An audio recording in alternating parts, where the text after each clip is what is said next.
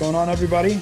Welcome to the latest episode of the Roarcast. I'm Mike Kowalski, joined by Kyle Matrician, Megan Rojas. Guys, what is up? It has been a few weeks, and it's good to be back. Mike, I feel like we need like a big lion roar sound when we say "Welcome to the Roarcast" at the beginning of these podcasts. What do you think? I mean, sometimes less is more, Kyle.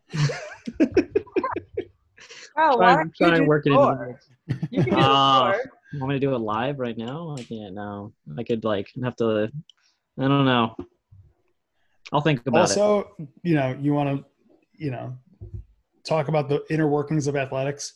Hard to find a good soundbite of a roar. Harder than you think.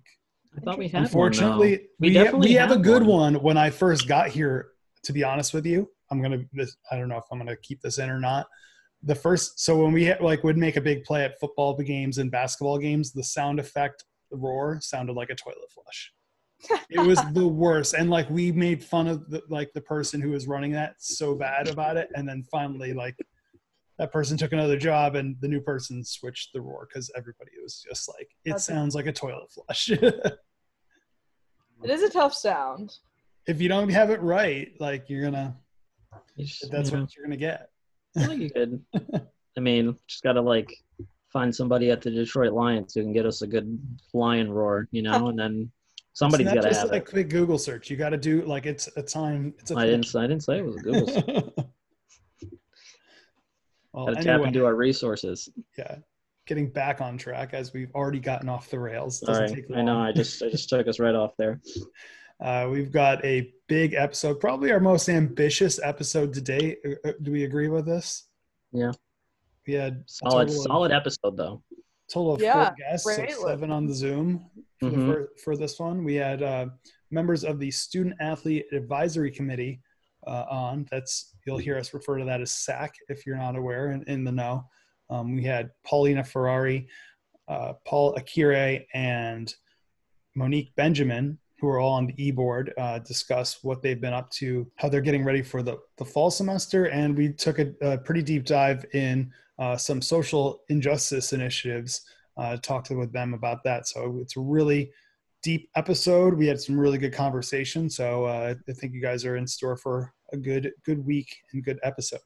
All right. We also had Ted Gregory, the director of diversity initiative and talent recruiting. Uh, ta- or sorry, diversity initiatives and talent retention. Ted Gregory. So uh, he was really good at uh, you know starting up the conversation there. And then we he um I actually found out a few things uh, that that Ted has done uh, that were led by him over the over the summer to do some like diversity training with uh, a lot of the teams. So some really interesting conversation. I had um no idea he was calling it.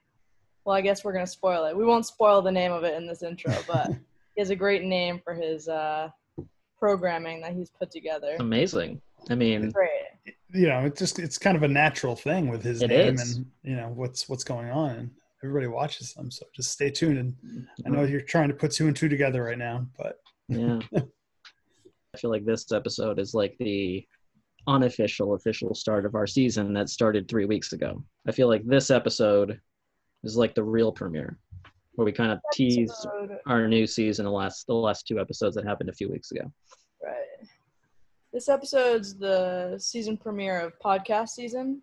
Yes, here we I go. now have a fall season at Columbia, but we're gonna have a podcast season. we totally will. We're starting it off tonight. Yeah, and I actually thought it was really good. I wasn't um, sure the length and how in depth they were going to get with what they were talking about with SAC and stuff like that, but they really had a nice plan. It was awesome, and Ted's great. Love Ted.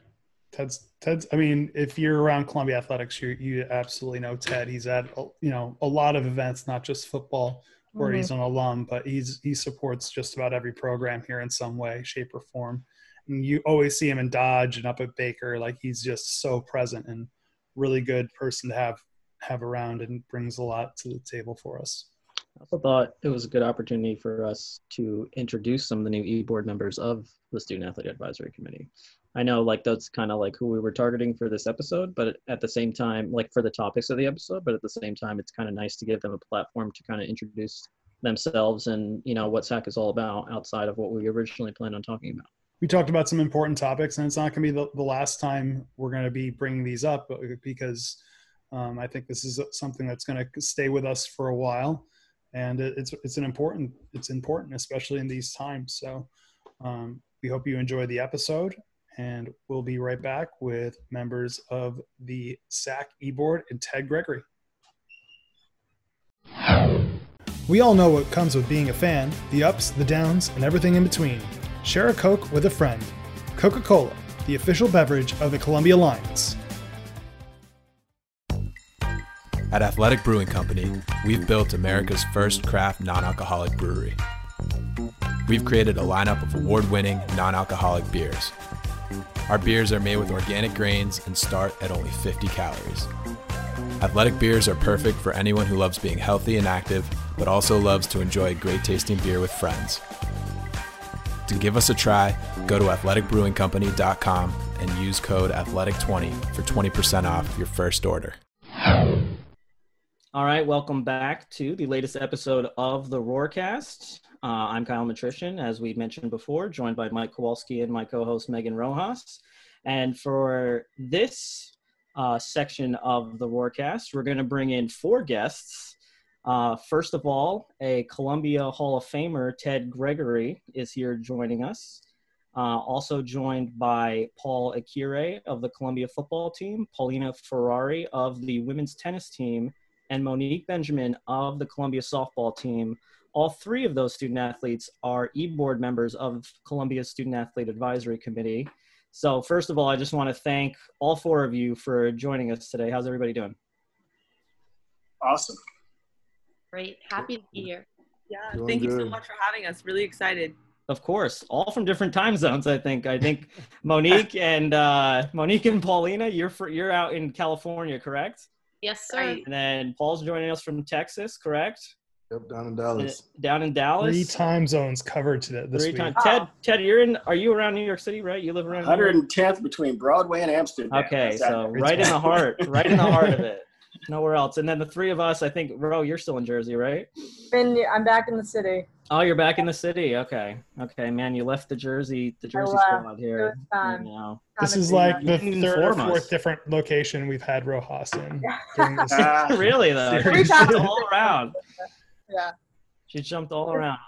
Well, this is uh, the most guests we've had, Kyle. This is this is uh seven people right now on this Zoom call on this podcast. I'm pretty excited about this. I will start with Paulina, and I don't have it in front of me, so I'm just gonna give it a whirl here. Paulina, I believe good person to start with, Kyle. Or yes, I was gonna say I believe her name was at the top. Um, she is. We're all about vice, preparedness here, you know. Vice president of uh, vice, one of the co-vice presidents of SAC this year. Yes. Yeah. Okay.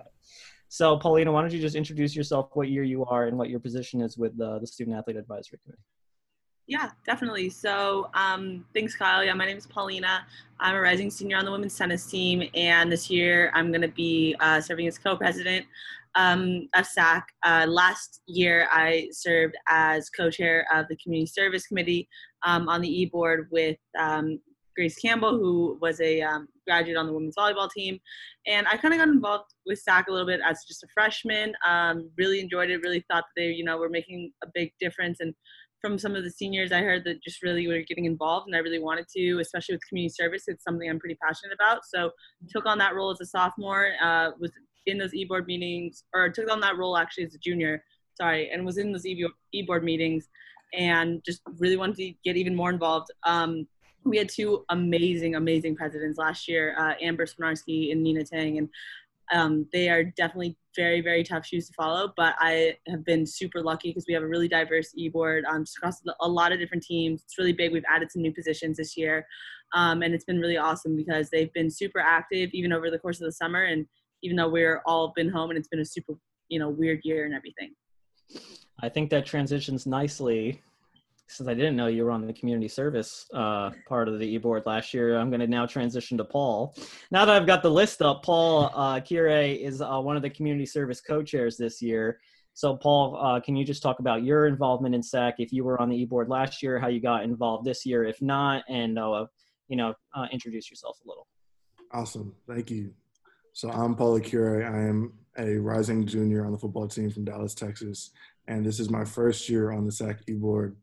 And I just I got involved in SAC my freshman year, and I always thought it was important for student athletes to kind of express their voice.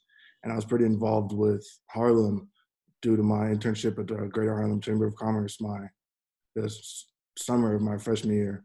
And so therefore I thought it was important to just keep the community involvement that I had up and use my voice as a student athlete to continue and try to bridge that gap as not only a student athlete, but somebody who had connections in the Harlem area. And then last but not least, uh, somebody I've worked with uh, one on one as she's on the softball team, and that's one of the sports I cover from the for the communications department. Monique Benjamin, you uh, look like you're flying solo here on the social media part of the e-board. So why don't you explain uh, what you do as part of the social media committee, a one-man committee there, and uh, introduce yourself. Totally. Um, so my name is Monique. Um, I'm a rising junior on the softball team, and I'm a pitcher. And I've played many a hacky sack game with Kyle before games. Yes, I forgot um, about that. Kyle injured himself at No, no, I didn't. I didn't. Surprisingly, I didn't have the opportunity to this year. um, and I joined eBoard kind of halfway through last year, my sophomore year, and then came into the same role this year again. Um, as the social media chair. And really, just our goal was to build engagement and create a community environment, not just at our meetings on Mondays, but to have a place where students could go during the weekday to see updates on their other fellow student athletes. And I think we've done a really great job of that. So, you guys talked a little bit about community service initiatives. Talk about some other things that you guys are involved with and how you kind of serve the, the overall student athlete population here. We'll start with you, Pauline, and if anybody else has anything to add, feel free to chime in. Yeah, definitely. Um, I think obviously with you know us all being home, it's definitely served a little bit uh, differently this year, especially over this summer. Um, or I guess even towards the tail end of, of last year.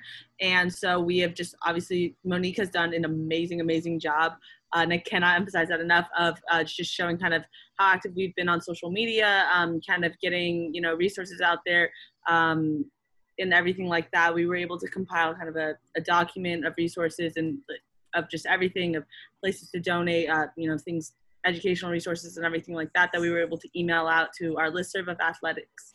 Um, or to the various athletes, and uh, we've had you know a couple of challenges that I think it's really great for just like teams, uh, team chemistry, and just the athletic community overall. And I don't know if um, Paul or Monique kind of want to add anything to that. Additionally, kind of around June, a lot of the SAC groups in the Ivy League came together and we requested our institutions designate election day as an off day for all of athletics. And that was given to us on June 18th, which was really awesome um, because we really feel like election day is a day where our voices can be heard and we can walk the walk um, and so, building off of that, Kayla Davis, um, Paulina's other co president, reached out to another club on campus, CU Votes, and we're planning on having a CU Votes led voter registration presentation during our next one of our SAC meetings in the fall and training on absentee ballots because a lot of our athletes don't live in the New York State.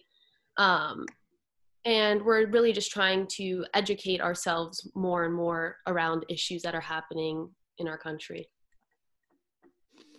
And if you want to give uh, the Student Athlete Advisory Committee, I'll give you a little plug here, Monique, a follow on social media.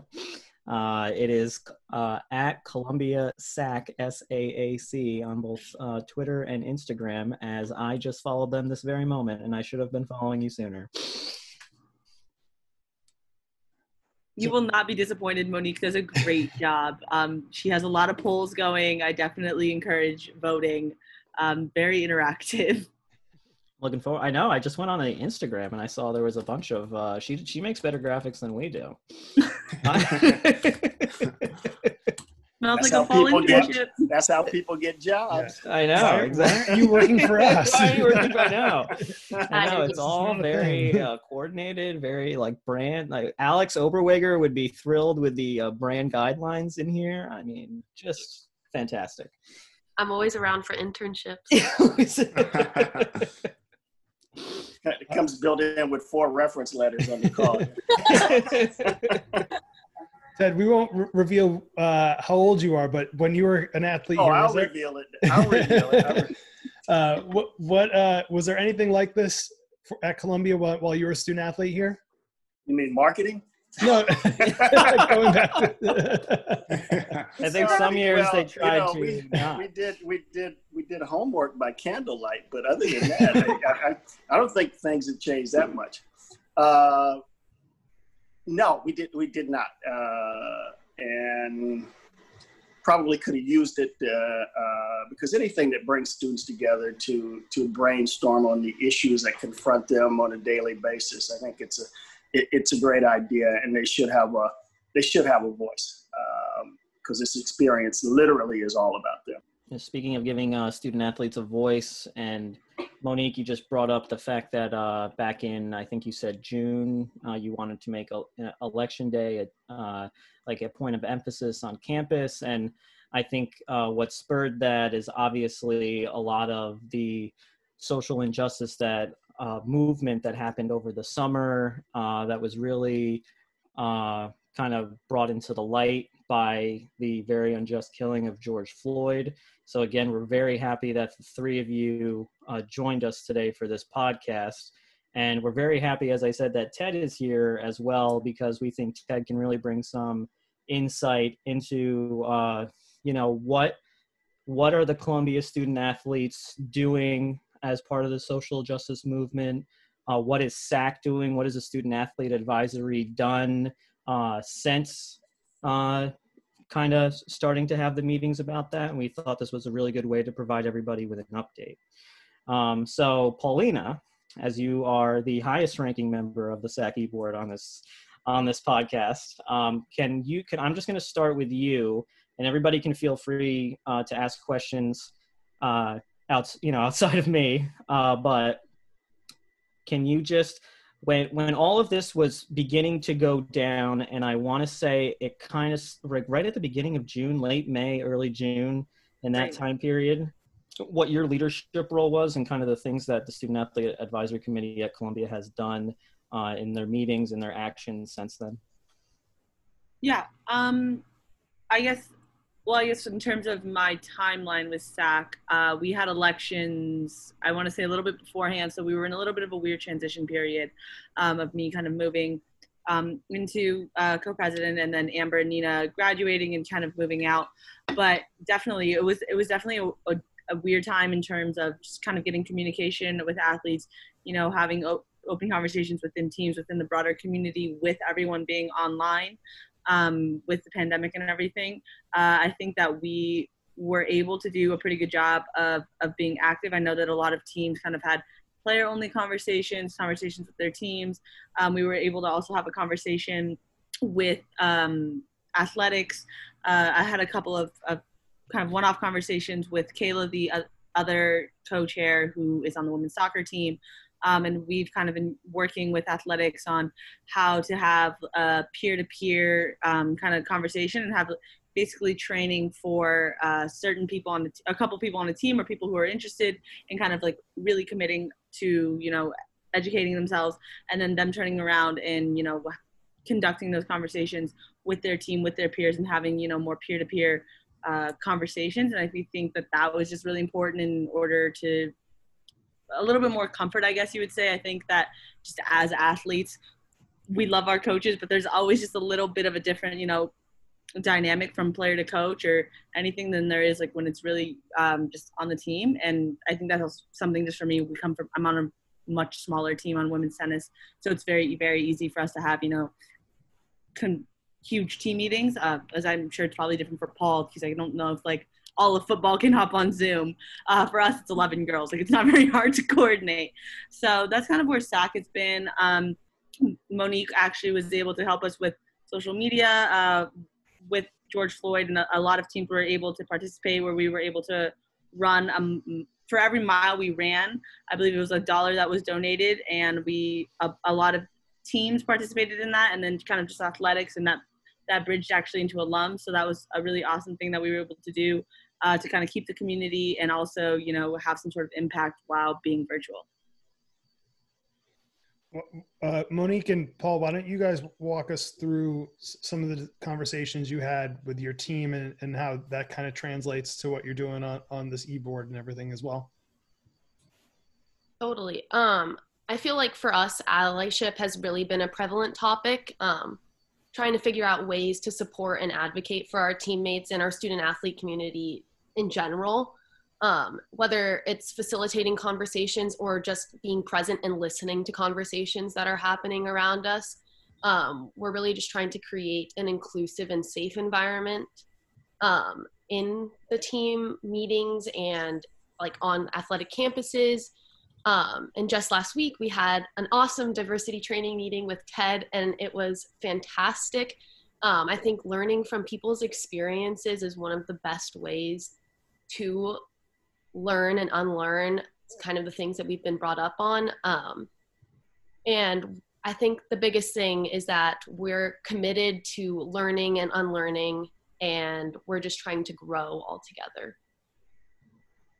For sure. I definitely echo exactly what Monique said, but in specific football, I guess our situation is a little bit different because our team's so large. So we did hop on a Zoom with all of our players and we basically just opened the floor up for everybody not only people of color but people non-people of color to share their experiences and how this year has changed their perspective. So i know for me it was pretty beneficial being able to just share everything that was on my heart my expectations for my teammates who were not black or not people of color for them to be allies for me not only when i'm in the room but when i'm wherever they are because they're always in close contact with all the people of color on their team so I, th- I feel like they should be kind of an extension of us it's like I was kind of able to express that to a lot of my teammates. And then just like what Monique was saying, Ted was able to come in and really just share his insight of what this year has done for him and how it's changed his perspective. And I think that was further beneficial because a lot of people didn't don't have those type of people to speak to in their daily life. So that was beneficial.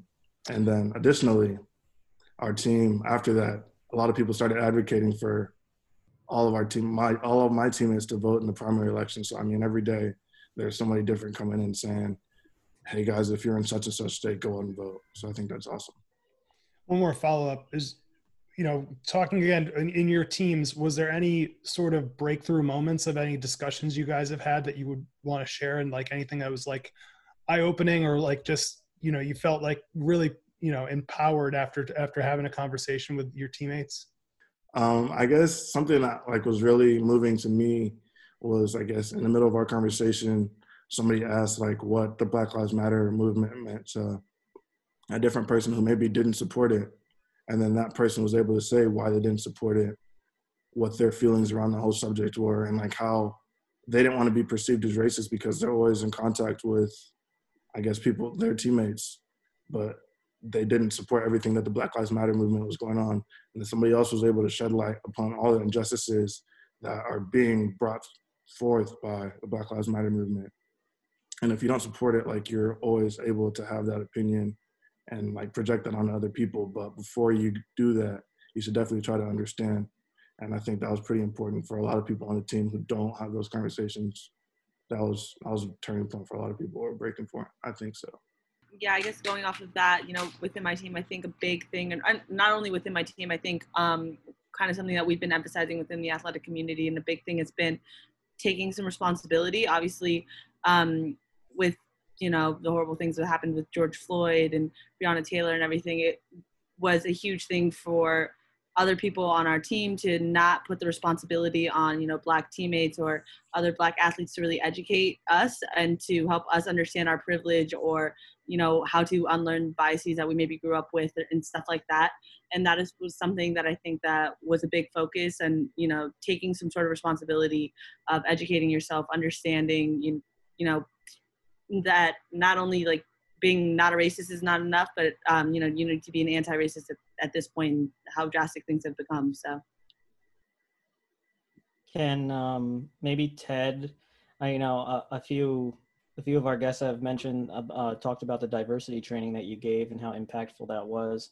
So maybe without going too much into detail, um, can you just talk a little bit about what that diversity training session was, and maybe give some of our listeners here uh, a little some takeaways? You know, people that weren't part of that, some takeaways from that diversity training session. Sure. Yeah, I'm Ted Gregory, Director of Diversity Initiatives and Talent Retention here at Columbia. And right after the George Floyd murder, I, I, I, took it on myself to, to, to create some programming. And the whole idea behind the programming was to encourage uh, conversation, to encourage learning. So I wanted to get everybody to a certain base level of understanding around the issues uh, that that are uh, uh, that that are behind all the anger and frustration and passion that's going on since the uh, uh, since George Floyd, Breonna Taylor, Ahmaud Arbery, Tony McDade. I mean, it was you know it, it's almost like George Floyd was the the flashpoint, but there was so much more that came before that that's behind. Just like any relationship, it's that last argument you have that breaks you up, but it's all the things leading up to it that uh, uh, that make that last argument explode. So I think that was uh, what what happened with uh, uh, George Floyd. And you know, I looked at I looked at all the news broadcasts and I read all the the, the, the newspaper reporting on this stuff. And what I found was that they throw around a lot of terms that, that, that a lot of people don't completely understand. So I try to break down what systemic racism is all about. I try to break down what voter suppression is all about and how long it's been going on. And and uh, and by the end of it, I think people have a better understanding around why some seemingly innocuous comments can, you know, trigger a fire. Uh, because there's just so much underneath with the systemic racism. Every time that little thing that comes in, it, could even be a compliment and, and if you knew each other better uh, doesn't always work that way. So uh, so those are the kind of things I, I, I, I try to deal with and uh, spent most of the summer uh, doing that with all the individual teams. First i started with the coaches uh, did a separate se- session for them and then working my way through all the 31 teams uh, and and I, I, think I've got by the end of Sunday, I will only have three teams that I haven't done. So I'm almost through the, the, the entire department. But I think it's a, the, the, feedback I've gotten, uh, and even on this call, has, has been very well, and uh, uh, it, has been well received, and I and I hope it's sparking the type of conversation that uh, I, I, believe it can. But at least it gets us all on the same page. Uh, and and and my thought because I remember when I was a student, I graduated in uh, 1974. Um, and I certainly had very passionate thoughts about uh, uh, what was going on, but I didn't have a lot of lived experience. And what I try to share is that lived experience uh, uh, in, in, this stuff uh, because I think the, the, the real life stories are the ones that resonate best. Ted, what do you think are one of the biggest takeaways that you've seen, maybe in those sessions, whether they were with coaches or student athletes, that you know that have been uh, that have gotten back to you? Like people come after you after those diversity training sessions, and well, like, I really didn't I, think about this or that, or yeah. Well, I, I I encourage that, and as a matter of fact, after each one of these sessions, uh, I, I, leave my uh, cell phone number because I want people to contact me. I want people to reach out and I've had uh, quite a few uh, uh, reach out. A lot of them want to find out what more they can do, how you know what you know what they should be looking at to help, uh, and others just want clarification on, uh, on, on some of the things. Because again, these uh, a lot of this stuff is you know people you know the reason I leave my number is because I know there's a lot of this stuff people are hearing for the first time. And sometimes it takes a little while to process this stuff. Uh, and when they do, I want them to reach out. And that's why I encourage Throwing it back to the student athletes, you know, for Paul kind of mentioned a little bit, but what were some takeaways from you from from from a lack of a better term, Ted's talks with your your teams. TED Talks. Did not mean knew that was going to come out wrong, but just went for it anyway. that, that might have to be how you brand it. you know. it, it was. That's what it's been. Um, for softball, personally, after that, I felt like we were really empowered to try and create some actionable steps. And one big thing that was brought up was on road trips, let's start supporting Black businesses. Let's start going to those restaurants instead of going to Jimmy John's every day. Um, try and put not only our actions where our mouth is, but our money where our mouth is, and really try and facilitate some sort of change. And I think that was something that we had never really thought of as a way to impart change. My question would be what, obviously, the first step in all this is conversation.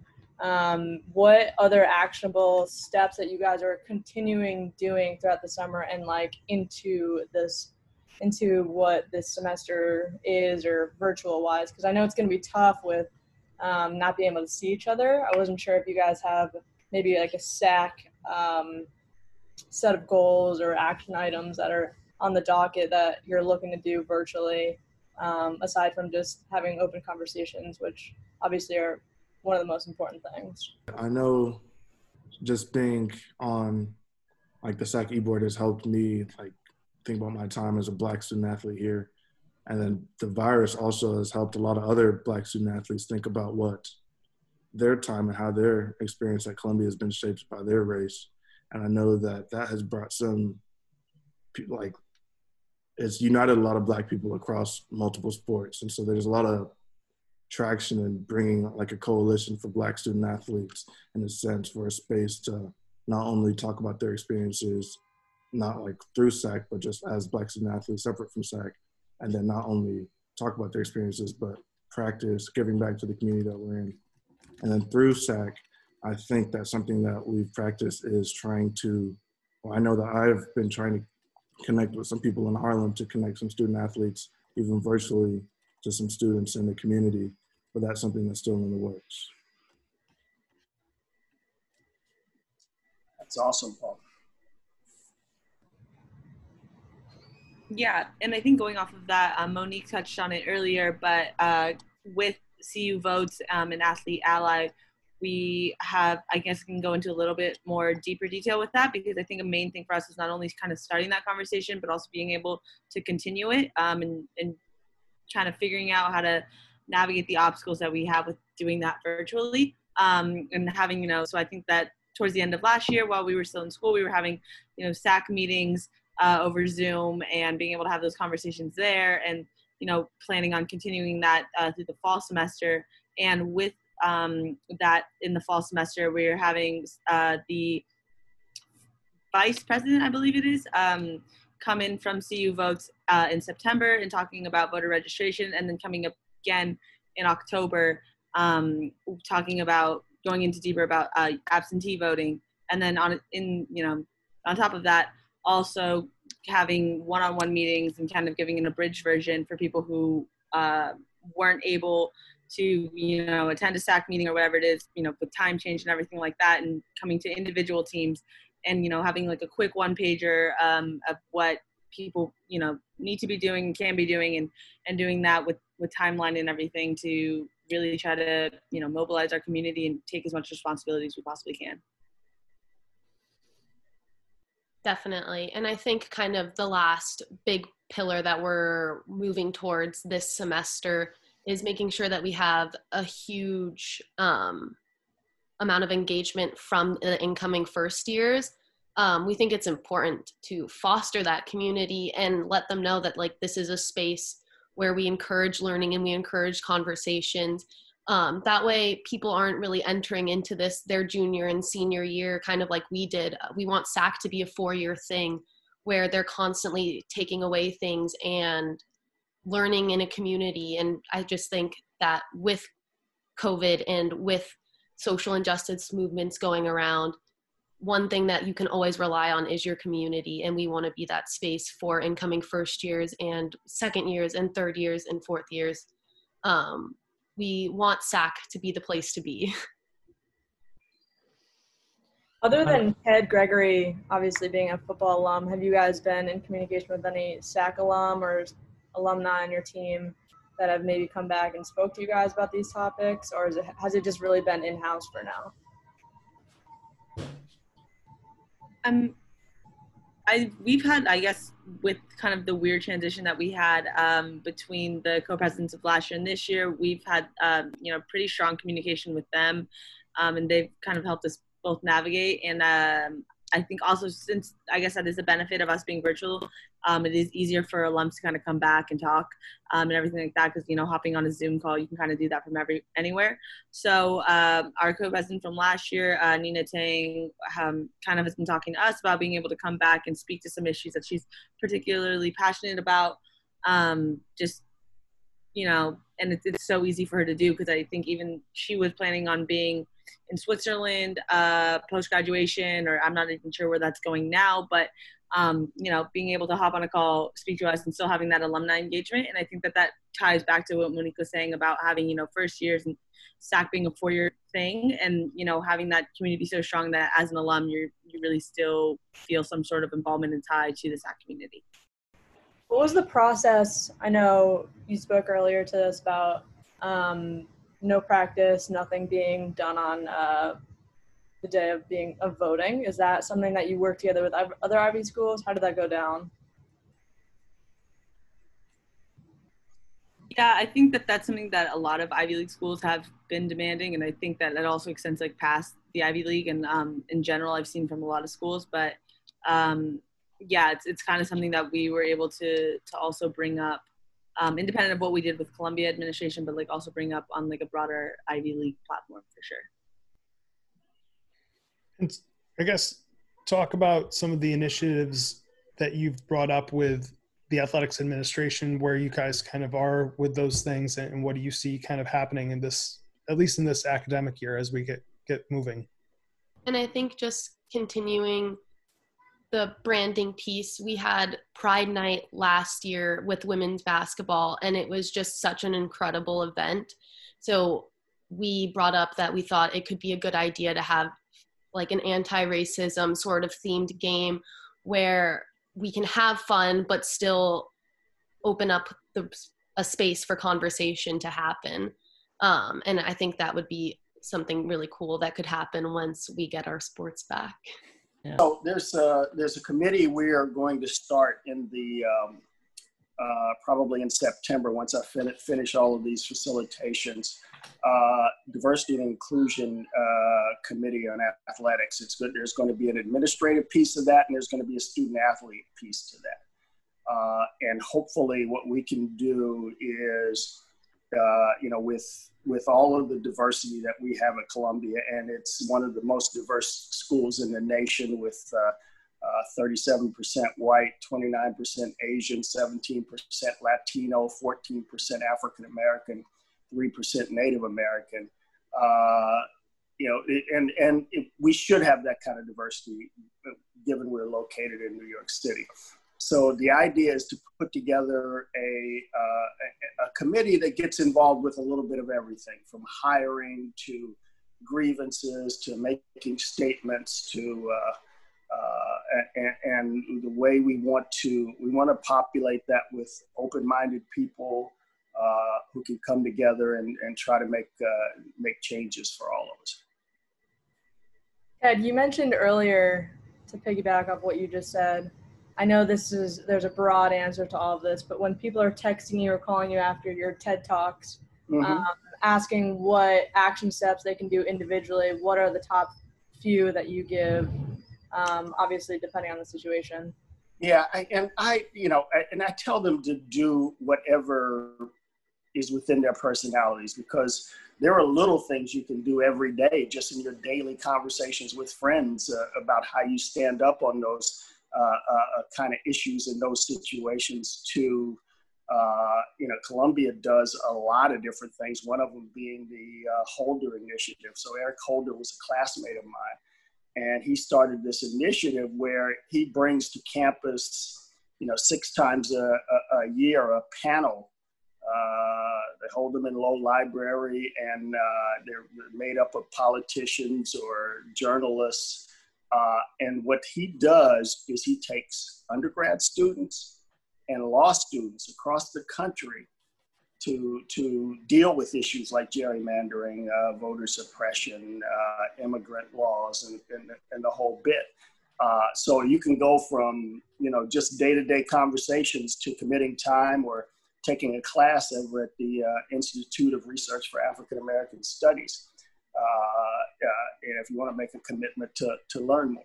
So I think there are a wide range of things that that, uh, that can be done, or just educate yourself on books, documentaries. I mean, a, a, documentary documentary I'd recommend is the Thirteenth Amendment. Uh, it's free on Netflix, and Jelani Cobb, uh, a Columbia professor of journalism, is prominently display, displayed in that documentary. So just a few things like that. And you know, we we've raised uh, you know from a fundraising side, you know, one of our uh, our, our areas of interest is just societies. Uh, and we've raised a billion and a half dollars for that. And so the, Hunt, the Holder Initiative, some of that gets funded out of that Just Societies piece, but the rest of it goes towards everything from from medicine to research to journalism to et cetera, because they, you know, they cover a lot of our curriculums at Columbia. So a lot of ways to get involved. This is a, a great start to a conversation that we know this isn't going to be the only one we have, uh, you know, with within this podcast and within the Columbia athletics community. But uh, we want to thank Ted for taking some time and, and sharing with that. Um, we're going to take a short break and we'll be back with one more segment with uh, how things look for the perspective from the perspective of a student athlete uh, with this unique fall semester coming up. So stick around. We'll be right back. Clean Eats Meal Prep are proud sponsors of the Columbia Lions. Clean Eats has a wide variety of meals, from the basics, low carb, gluten free, and even kids options. The process is simple place your orders for the week, and Clean Eats delivers right to your doorstep. Nutrition, convenience, and results equal the Clean Eats experience. Visit www.cleaneatsmealprep.com to try us today. Make a brilliant move to Vandewater, luxury condominium residences in Morningside Heights.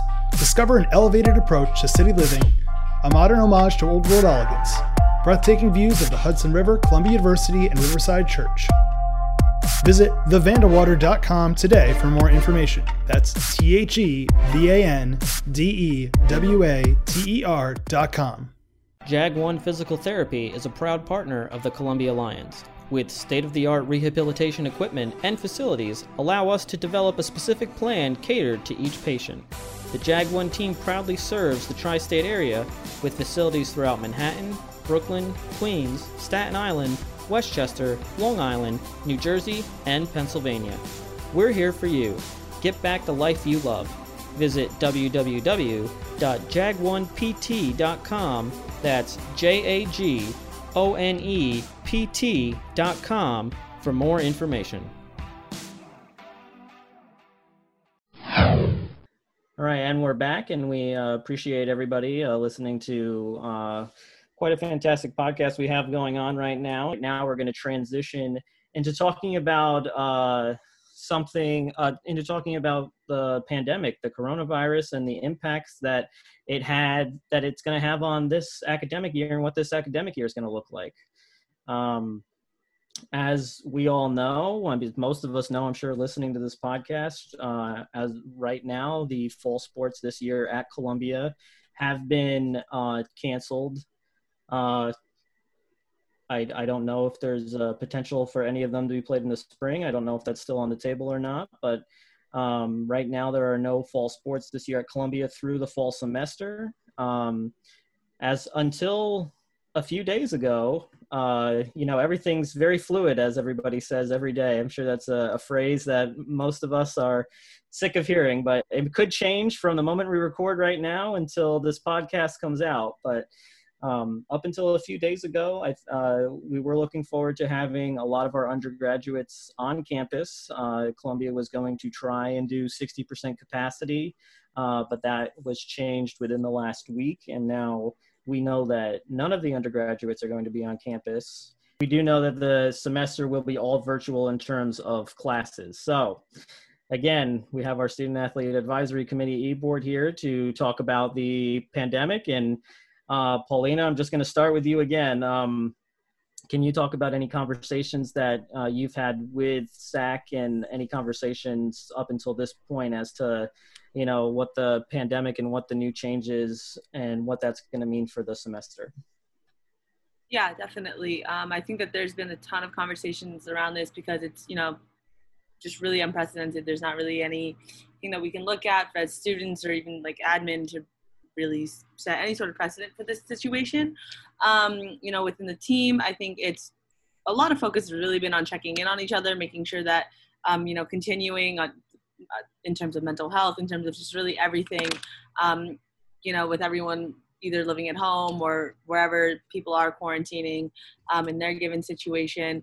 Uh, I think our conversation in terms of what practices look like has really shifted a lot because up until pretty recently, uh, we were kind of under the assumption that we would be phasing in uh, for practice, uh, you know, beginning with, you know, conditioning and, and kind of phasing in. And I think it, we are, we were specifically in a kind of an interesting spot because uh, tennis has kind of been designated as a pretty socially distant sport.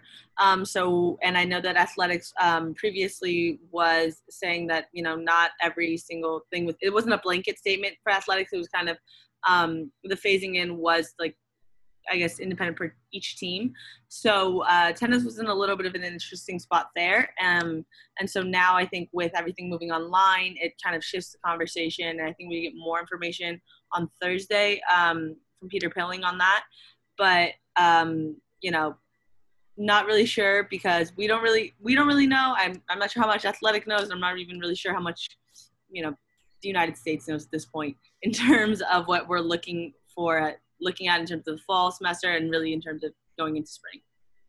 And Paul, for for you know, from a football standpoint, how crazy is it seeing, you know, the the Power Five kind of half of them are canceling, half of them are trying to play. Like, how wild is that? As as a football player and a football fan uh, to see what's I mean, going on there. It's, it's, definitely wild seeing Justin Fields petition to play, get 30, 300,000 signatures in one day, trying to get the Big Ten reinstated again.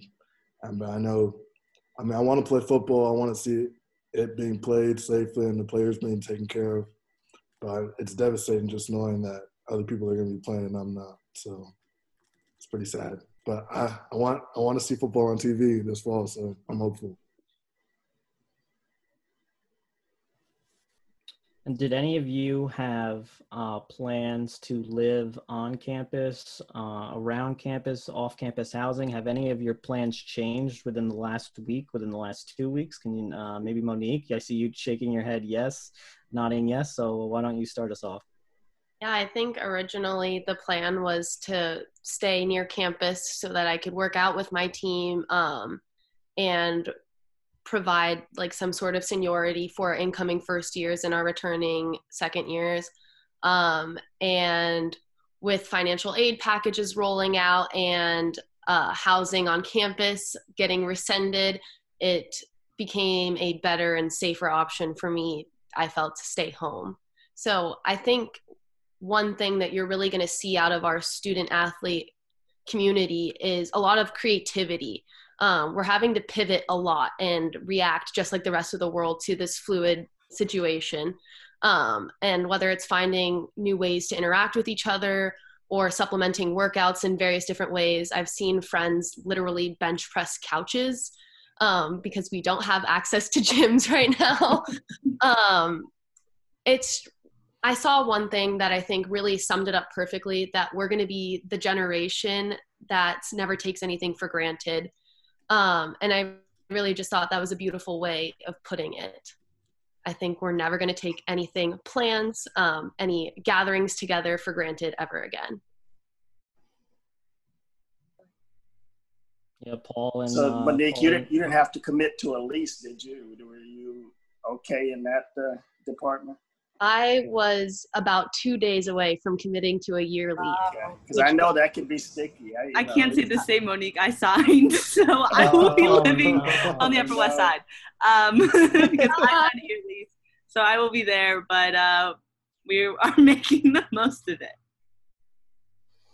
I mean, was That's hard. That's hard because these things go so fast around here. You have to almost have to.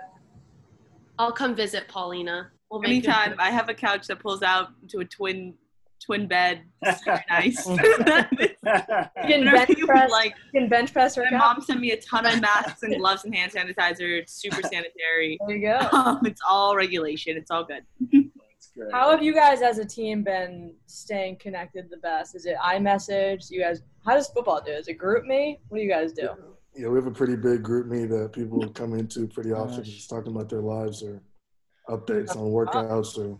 Is Yeah. there, so there's legitimately over. a Is there like a, over hundred people in this GroupMe?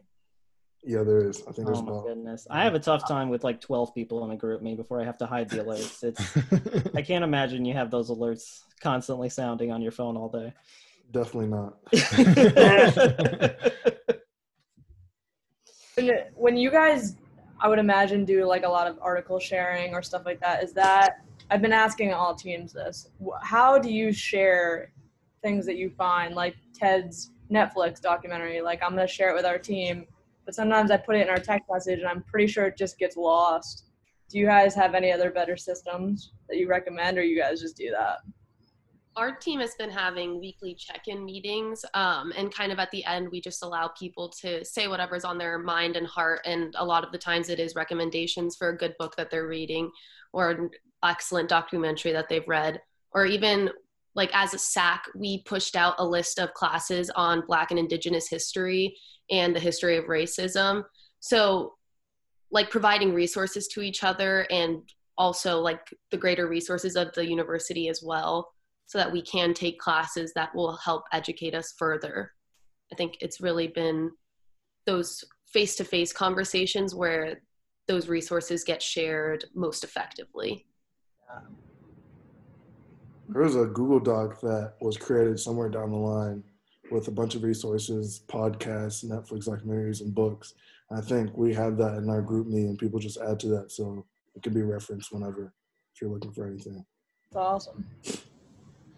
Going to the academic side, what do you what do you all know about how classes are going to be this fall? Is it going to be pretty much exactly the same as the spring, or is there some modifications just to give people some insight on that?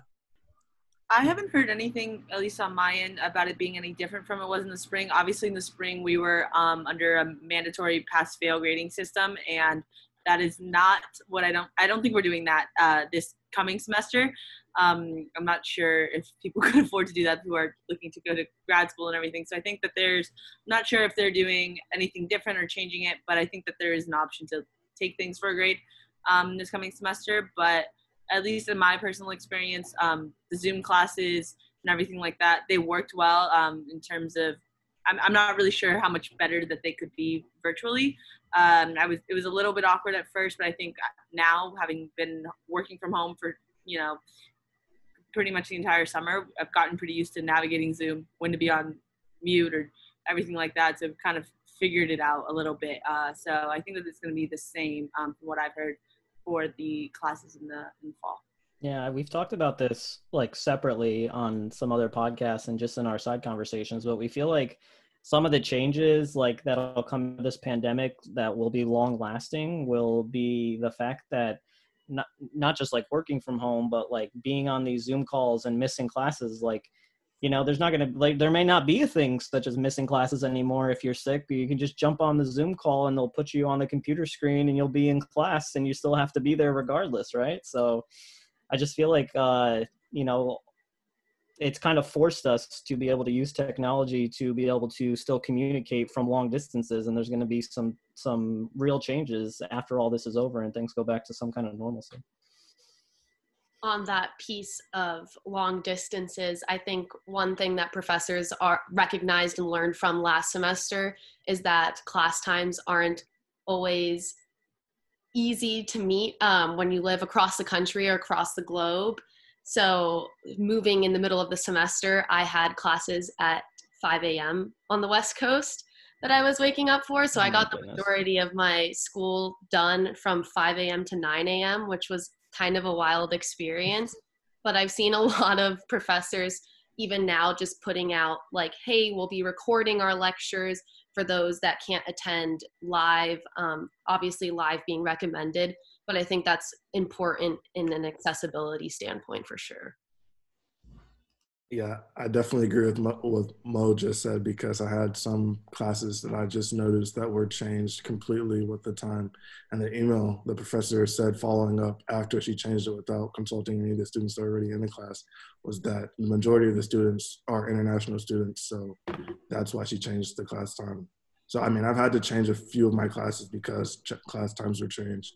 And then also, I noticed that we're having a hybrid system. So there's some classes that are to go for seven weeks, four days of the week. And so I've had to drop out of a few of those classes, which was kind of messed up my schedule a little bit because I didn't expect to go for through those classes in seven weeks, four times a week. And I just don't think I have the flexibility for that. What have you guys learned maybe from the spring semester, uh, having been all uh, well once once everybody got sent home, uh, that you think will like help you this semester, knowing going in that the entire semester is going to be virtual? that note, I think that's uh, about that's about all Real the time we have. Mike, I have a quick. I have one Here we more. go. of course. segment. Did they know if they've What? listened to the podcast before? They know that they Didn't this is the segment. Bro just thought You- of something. Do you guys in classes has there been any weird, not weird, funny stories that has happened? Because Zoom for a while, like I'm a TA for a grad class, and I don't have any extremely funky stories. But were there any good ones that you guys have off the top of your head to share? Um, I had a situation where I was in a I was in a class and it was a very very like small discussion class of ten kids or so, and our professor was pretty old, um, and wasn't super great with the Zoom technology and learning, especially you know transitioning in the middle of semester, which is really understandable. Um, so he was late by about like 35 minutes to class. We're like, okay, whatever, we're waiting, and then about 20 minutes after that, he fell asleep um, on the Zoom. And so we were kind of just sitting there and we're like, okay. Um, so I guess we can just give ourselves feedback for a little bit. Uh, and then he came back, you know, and navigated us through like about half an hour later. But he, he got a quick little nap in. Um, and that's in the screen fatigue I was talking about. And it just hits you. Real. I will let him know uh, to get some sun every day and enjoy life. Mo's got to teach him the importance of coffee, I guess. Oh man, There you go. amazing. May as well go straight to espresso. It's Yeah. just- Uh, uh, uh, we had a we had an incident in a uh, 300 person Zoom meeting where uh, a gentleman took his computer into the restroom with him. oh, good. I feel like that's a common occurrence. Oh, I felt like there was a video. Wasn't there a viral video that Yeah. happened? Uh, yeah. Turn off the camera. off the Let's go. That's I guess it's Yeah. harder Clo- to realize. Close, that- close your ears too. Yeah. Yeah. Heard everything. oh my goodness. Oh no. It's probably harder to realize when you're on a Zoom call with that many people and like, you know, and there's like so many little windows up as compared to this when you're on a Zoom call with six or seven people, right? Oh jeez. All right, for real, we're gonna we're gonna close up shop for this week. But I want to thank Ted, Paul, Paulina, and Monique for joining us this week. It was a great conversation. Um, we hope to you guys stay safe and have a good semester, and hopefully we'll see you back on campus in the spring. So thank you so Thank much. you for having us. All right, take care. all. All right, for Megan Rojas and Kyle Matrician, I'm Mike Walski. We are the Roarcast. You can listen to us each week. Uh, find us on Spotify, Apple Podcasts, Stitcher, SoundCloud, and GoColumbiaLions.com slash podcasts. So anywhere you get your podcasts, you can find us. So we will talk to you again next week.